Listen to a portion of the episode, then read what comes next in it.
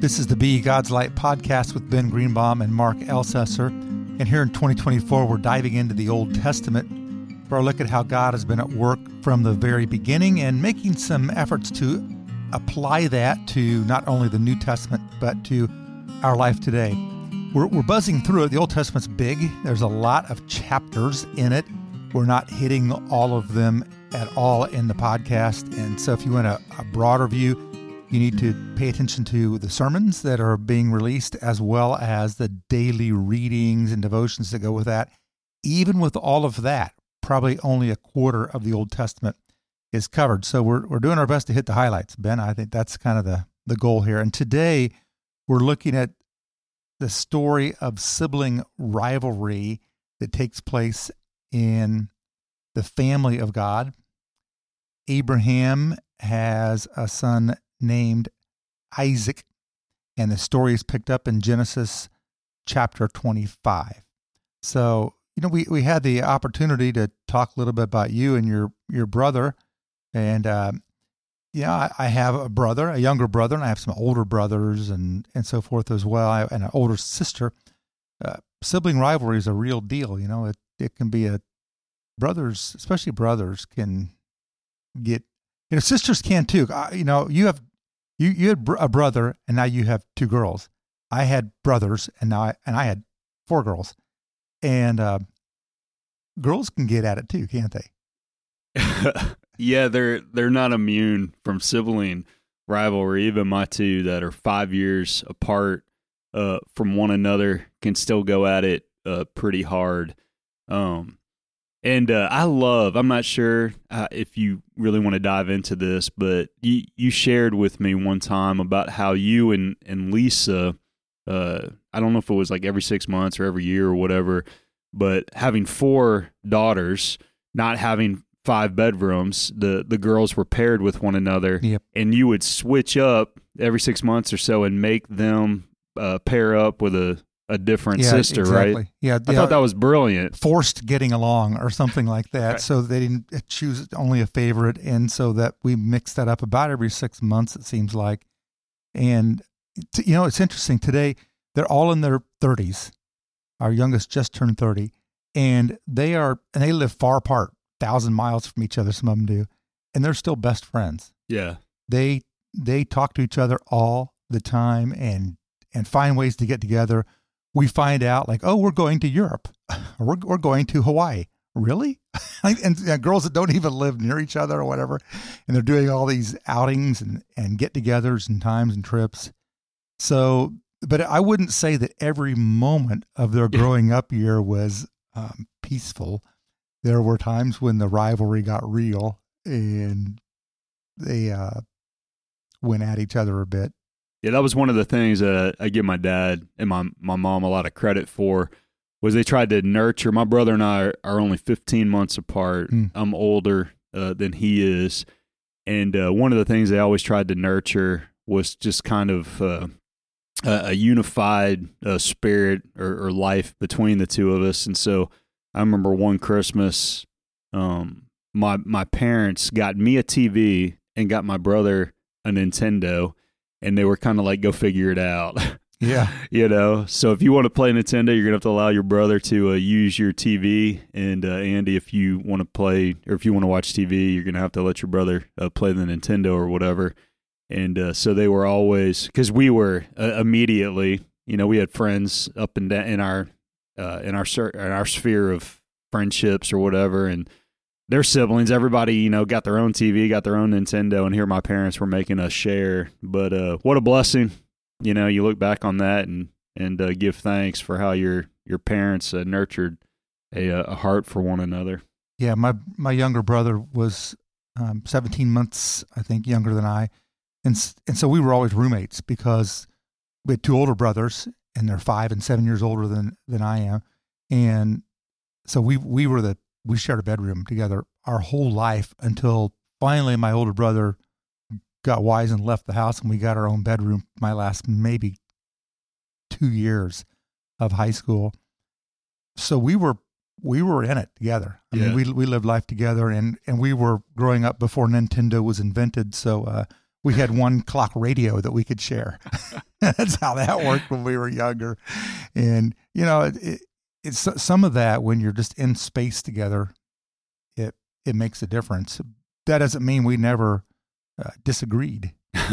no, my, my little brother and I, as, as you could probably pick up on from the last podcast, we, uh, we got into it quite a bit. My, one of my favorite stories is, is we were, uh, you know, our fights were never, uh, fist to face or anything like that. It was more wrestling than anything. But one time I had he had come after me and I'd thrown him down uh, on the uh, ground outside and I got up on I got on top of him and held him down and told him that I'd only let him go if he just like would calm down.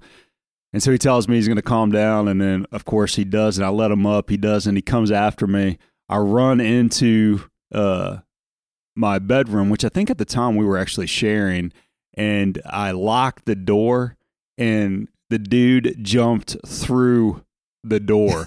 and so usually what would happen was we would start fighting, something would get broken, and immediately it was like our minds came together about how are we going to cover this up? Right. How are we going to cover up the destruction? One time I body slammed him through a bed and so had to uh, we used all of our old uh, encyclopedias and shoved it up again shoved it up underneath the uh, the box spring or whatever but yeah trying to fix that door we propped that door to where my mom did not find that door was broken until about 15 years later when she went to sell the house. And she's like what is up with all the holes in the wall? There's a door that is like not even connected to the hinges. And so we had all those fun moments. Anyway. Weren't the encyclopedias supposed to be used for your research and studies?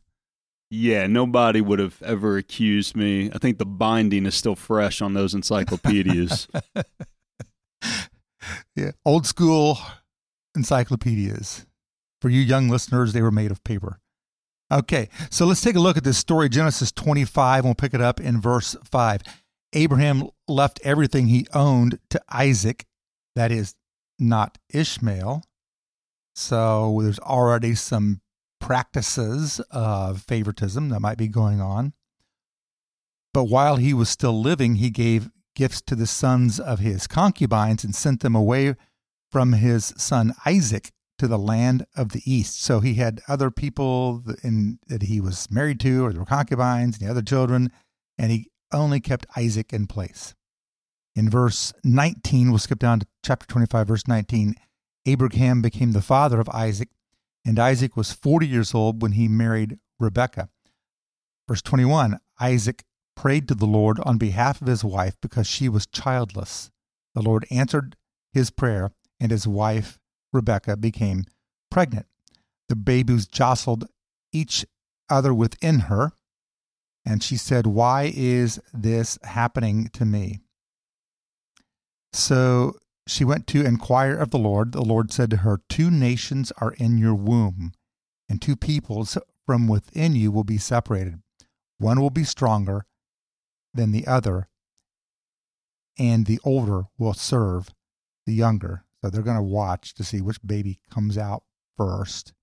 And the Lord has already made a declaration that the younger one will be stronger and will be served by the older one. It's an interesting thing that God's already sort of involved in this, speaking to them, but it's already a family trait of favoritism.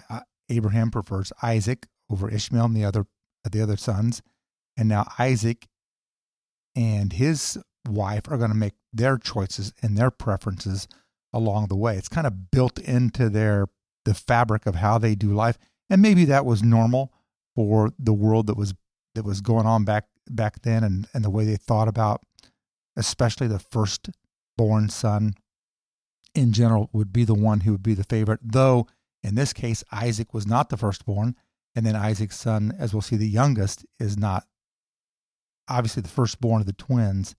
So there's some things that are baked in culturally and some things that are part of their family traditions as well, perhaps, that bring about some of the problems that are that are taking place.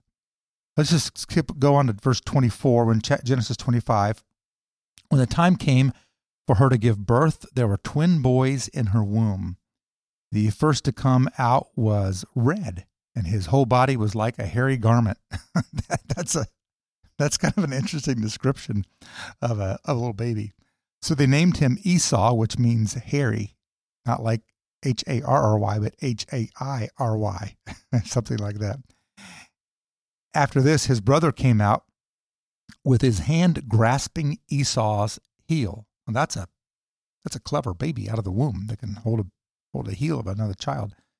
So he was named Jacob, and that name means heel grabber, which one who grabs the heel, which is an idiom for deceiver. What a, what a name! Like your your name. I mean, we think the name Jacob. We know people named Jacob. It's a big deal. But back then, when they name they name people for these traits, and one was named uh, a dude that looks like hair, and the other was mean a, a dude that's going to deceive people. Yeah, yeah. Which ultimately we we see um, Jacob living into his uh to his name. Do you do you um know why you were named what you were named? Uh, because it was a good Jewish name, and so uh, Benjamin uh, means son of my right hand um, in Hebrew, and so that was uh, yeah, it was a good solid uh, Jewish name to go along with the Jewish last name, and then the middle name was my uh, my grandmother's maiden name, so more of the Irish piece of me. Oh, wow, that's pretty cool heritage. I don't think I have anything like that at all. Mark or my middle name Alan. I think it's. I don't know if my mom got it off a soap opera or what. it was. it was just a common, you know, Mark. There was, there was a bunch of them. There are still are, you know, a bunch of my age, and it was very common. And maybe there's something deeper to it. Uh, years, years later, my parents went to Hawaii, and they brought me back this little plaque that uh, said, you know, Mark means mighty warrior in the the native language from Hawaii or whatever. And so I'm sticking with that. That they, they that, that sounds good. So she, maybe she was making up for the soap opera thing. I don't, I don't, I don't really know. Okay, so the, you got these boys and they're born, and it, and by the way, Isaac's 60 years old. It says when they give birth to them. So they waited a long time to have children, and God gave them these twins. And then it gets interesting, kind of interesting. Verse 27 the boys grew up, and Esau became a skillful hunter, a man of the open country, while Jacob was content to stay at home among the tents. You got a man's man and a mama's boy, right? That's all. That's that's some built-in rivalry right there. I mean, one one's out and like doing the man thing. He's hairy and he's hunting and bringing home the game, and the other one's staying at home around the tents and um, you know helping around cooking and uh, whatever whatever the chores would be. And so it was natural, I would guess, for the parents to say, "I prefer this one." Uh, it even says that in verse 28. Isaac, the father, who had a taste for wild game, loved his son Esau, but Rebekah, the mom, loved Jacob. Probably that line alone says it. Yeah, how messed up is that? That's so messed up. But it, and it's one of those common themes that again we see uh, in in Genesis. We even see that in uh, in Abraham's struggle uh, post birth of Isaac, yeah. where he still, um, you know, has this real deep affection, which he should as a as a as a father for uh, for Ishmael.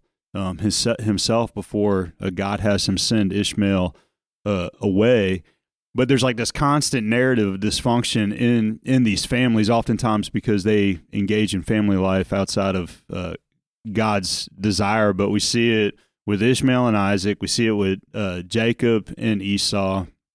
We see it with joseph and and his brothers. Um, just this constant narrative of of dysfunction among these families. Yeah a lot of a lot of favoritism that's going on. And maybe it's normal in some ways to like one thing more than the other, like some food more than other foods, or one, one sports team more than the other. And maybe in, in a, on a human way, it's normal to like certain traits of one child more than the other. I, I don't know. But for it to be known and to, to speak it out loud and to say it is not healthy. And I mean, it, it we, we're supposed to love them equally, right? and uh, it's like I tell my kids all the time. You know, so one of them will be like, "I know you like the other one. You know, I, I know you like you know one better than the other, or whatever." I'm like, when in their fits of uh, rage, when they think that we're handling some some matter uh, unjustly. But like I tell them, you know, I love you equally. I love you differently. And so there's like certain aspects that where yeah, um, you might identify more with one uh, than the other uh, with different character traits or or whatever. It, but you see in some ways the fullness of your character of your own bents present in both of of your kids and so uh, there's there's different things in some ways that you kind of rally around uh, with with each of them um, because of the different passions that they have in life that that you identify with the notion that it would be normative or normal for for a parent to love one child more than another i just cannot i don't know i can't wrap my head around that. And like you said, for them to obviously be outward about it, that Rebecca makes no bones that she loves Jacob uh that more than more than Esau, or the fact that um, Isaac clearly prefers Esau over Jacob. I mean, that's just craziness. You're more diplomatic than I. When we were raising our four girls, I would tell them in front of the other ones all the time, "You're my favorite." and uh, and then I, but I do it with all four of them, right? And so they right. knew, like, okay, it's just a it's just a thing Dad's doing. Yeah. And then you know sometimes I'd say because you have the favor of God. Yeah. Like, oh, Dad, yeah, that's thank good you. stuff. You know, yeah. and so they do that. And now we're raising, you know, our nephew, and his name, ironically, is Abraham. With all these stories we're talking about, and he's the only one in our house, so it, it's easy. Abraham, you're my favorite. So that's there you go, brother. Okay, so let's take, pick up this story. So we got these this thing going on with this, and, and it's going to come into play right now with the birthright. Now, a birthright's an important thing in their culture and in their way. Uh, give me your your two minute r- overview. What's what's a birthright and why did it matter? Uh, part of it in ancient culture would have been relative to um, birth order, and so uh, that's one of the things that that Jacob really is asking for here. Is he's asking for really what culturally Esau would have been entitled to uh, as the the firstborn. All right, so that's what he should get.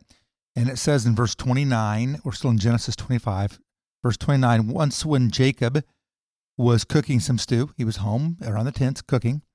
Esau came in from the open country, famished. He'd been out hunting. He said to Jacob, Quick, let me have some of that red stew. I'm famished. So he's he's hungry. It says that's why he was called also called Edom, which the word means red. So his name was Esau, Harry, and also Edom because red. He he had red skin and he wanted this red stew, and and he was just a hungry person. Now Jacob, remember his name means the deceiver, the trickster, replied, First, sell me your birthright. So you just described that that went to the oldest son, and it was an, an important thing for them to have in their lives. And he said, Sell me your birthright. This would give him more of the inheritance.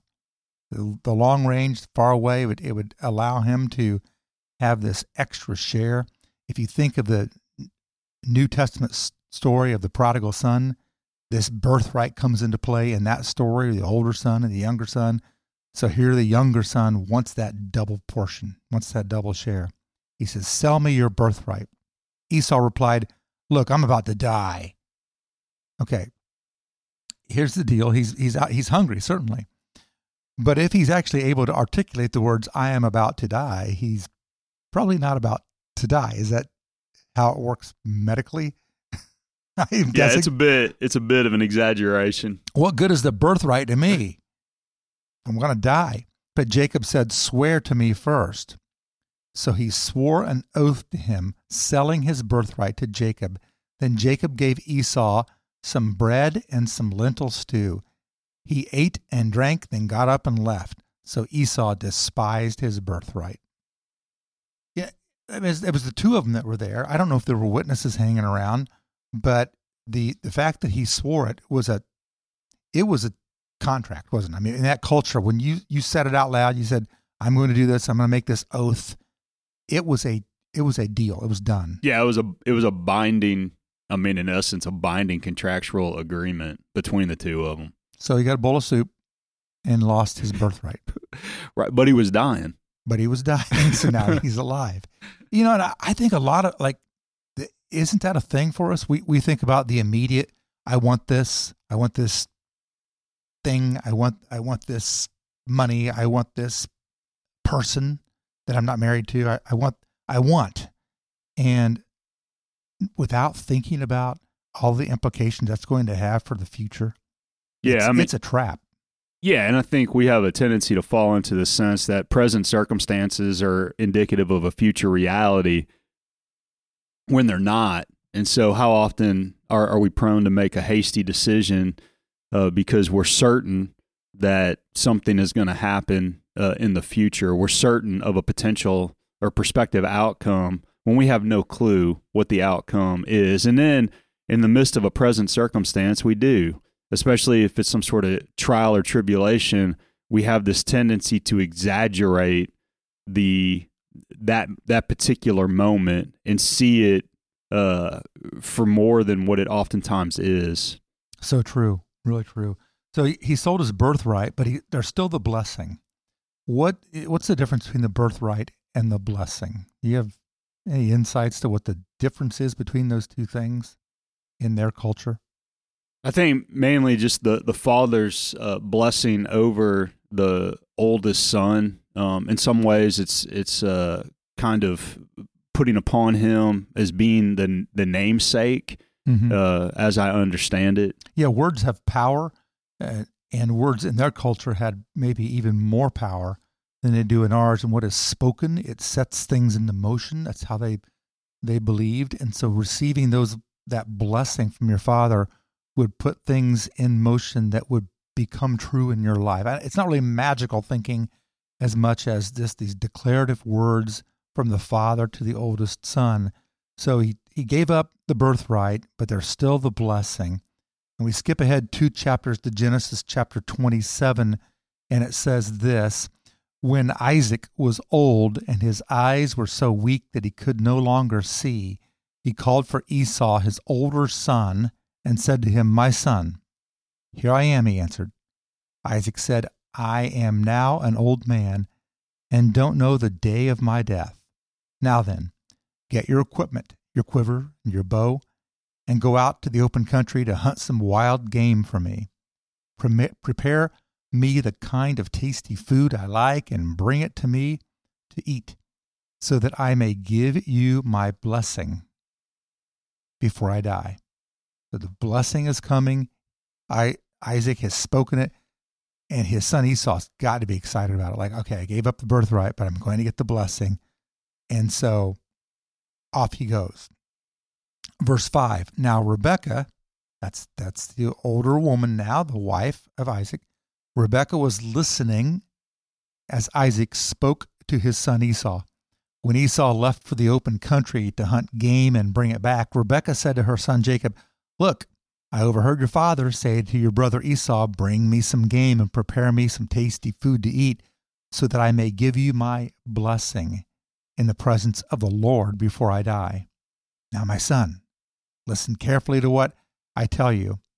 Go out to the flock and bring me two choice young goats, so I can prepare some tasty food for your father, just the way he likes it. Then take it to your father to eat so that he may give you his blessing before he dies. And this is this is twisted.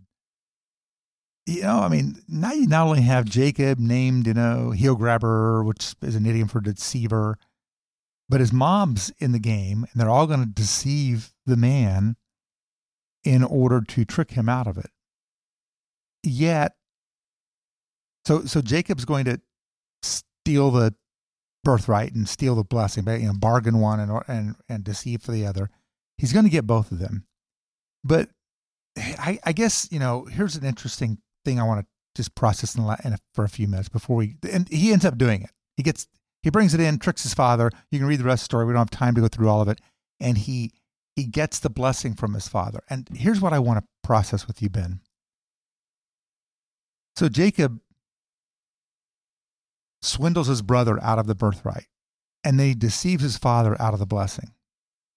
Yet it is through Jacob that the the messianic line is carried forth. It is through Jacob and his Jacob's 12 sons that the 12 tribes of Israel are named. It is Jacob whose name is later named Israel who becomes the namesake for the entire nation and the people of God.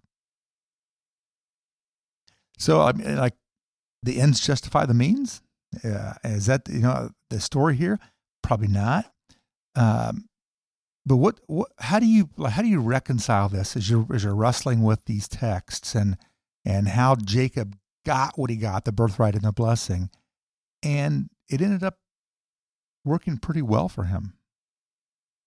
Yeah, it wasn't by Jacob's you know ultimate deception by which God's grace is extended to him to where he becomes, you know, the the patriarch, uh, the patriarch that we know him uh, to be. It's God's sovereign choice, um, and His grace poured out to to Jacob and and to Esau. Esau does all right in life, even though he is not chosen to uh, carry on um, the the covenantal promises ultimately given uh, to Abraham that it comes through through Jacob rather than Esau, but God has his reasons and his rationale, and while sometimes it is hard for us to to grasp or to understand, it's it's one of those things where we trust God to his decisions and to his to his ways. Because in, in many I mean looking at both Esau and and Jacob, you know, neither of them are entitled to any of it. Neither of them are worthy of any, of it. We see both of them in light of their depravity, uh, whether in Esau's hasty decisions or even some of the decisions that, that he'll make uh, here in, in the text, um, which the, the listener can read through. Um, but both of them have serious moral deficits. And yes, Jacob is, you know, a scoundrel. There's no other way uh, to put it. And uh, sadly, um, both of them have been nurtured toward those ends by their own parents. I mean, Rebecca is giving Jacob clarity on how he can swindle his brother out of the blessing. Yeah. It's it's a I look at the story and I think okay, a lot of times people say things like this when life is going well for somebody, the phrase is they must be living right. Or when things don't go well, sometimes we, we look at somebody and say, well, they you know they must really not be living their life in the right kind of way. Those it's kind of, kind of we have sort of like an equation in our minds. Yeah. And when bad things happen to good people, we often think that's not just, that's not right. But that's not that there's not like this this you know, it's not it's not like God gives payment for every good act and, and punishment for every bad act. That's not the way the, the sovereignty of God and the grace of God work. And this is just like a prime example of it. Jacob shouldn't have gotten anything. Right. I mean, from the standard of like what he was doing and how he was living his life and how he was treating his brother right. and even how he was treating his father to go in and fake him out. Right. And when he's old and he, and he can't see, and so he, he goes in, you know, and and all the kind of trickster stuff that he does. Yet God says, this is the one. And, and it was spoken while they were in the womb the older will serve the younger. Yeah, and, and I think a lot of our sense of justice is rooted more in karma, which is which is a falsehood, rather than our understanding of God's holiness. And so when we look at our life through the lens of God's holiness, we recognize that really we're not deserving of anything. All we're deserving of is God's justice because all of us are guilty under God's law. And yet God extends mercy and grace uh, to us. And aren't and we grateful for that, really? I mean, in our own lives? That That's what we should be grateful for to recognize that the, the greatest good, as I said in a sermon, the greatest good that we can receive ultimately is the the work of Christ in our life, the ultimate uh, the ultimate expression of, of God's redemptive love and, and grace toward us. That's the ultimate good that we could receive. And, and to think that if there was anyone uh, that has ever walked the earth that did not deserve uh, the his treatment, it was Christ himself, and yet Jesus makes him vulnerable to uh, humanity's evil in order to redeem humanity from their evil. And so I think that's part of the problem is a lot of times we look at the the biblical characters through the lens of our own just our own sense of justice, which is oftentimes not rooted in God's holiness. And so when we come to Esau and Jacob, we think of one as being ultimately better than the other or more entitled than the other. But under the standard of God's holiness, both of them are fallen. Yeah, yeah, because I'm in that category. I mean, if the Bible is correct when it says the wages of sin is death, then I'm a dead man walking. And I don't deserve the goodness, the grace of God, or as I would tell my daughters, the favor of God. That they didn't have the favor of God because they were perfect children. They had the favor of God because they have the favor of God. Well, this has been a, a good discussion, and it reminds us that we don't earn everything that God gives to us. God's blessings are a nature of His goodness, His grace, and His favor. And we ask you to remember that this day as you live in the in the in the favor of God in your life. You don't have to be perfect in order to do it. That's why it's called grace. Well, we're, we're going to go from uh, good news to tragic news. Next week, there's a story. It's a tragic story of rape and murder that is in the Bible.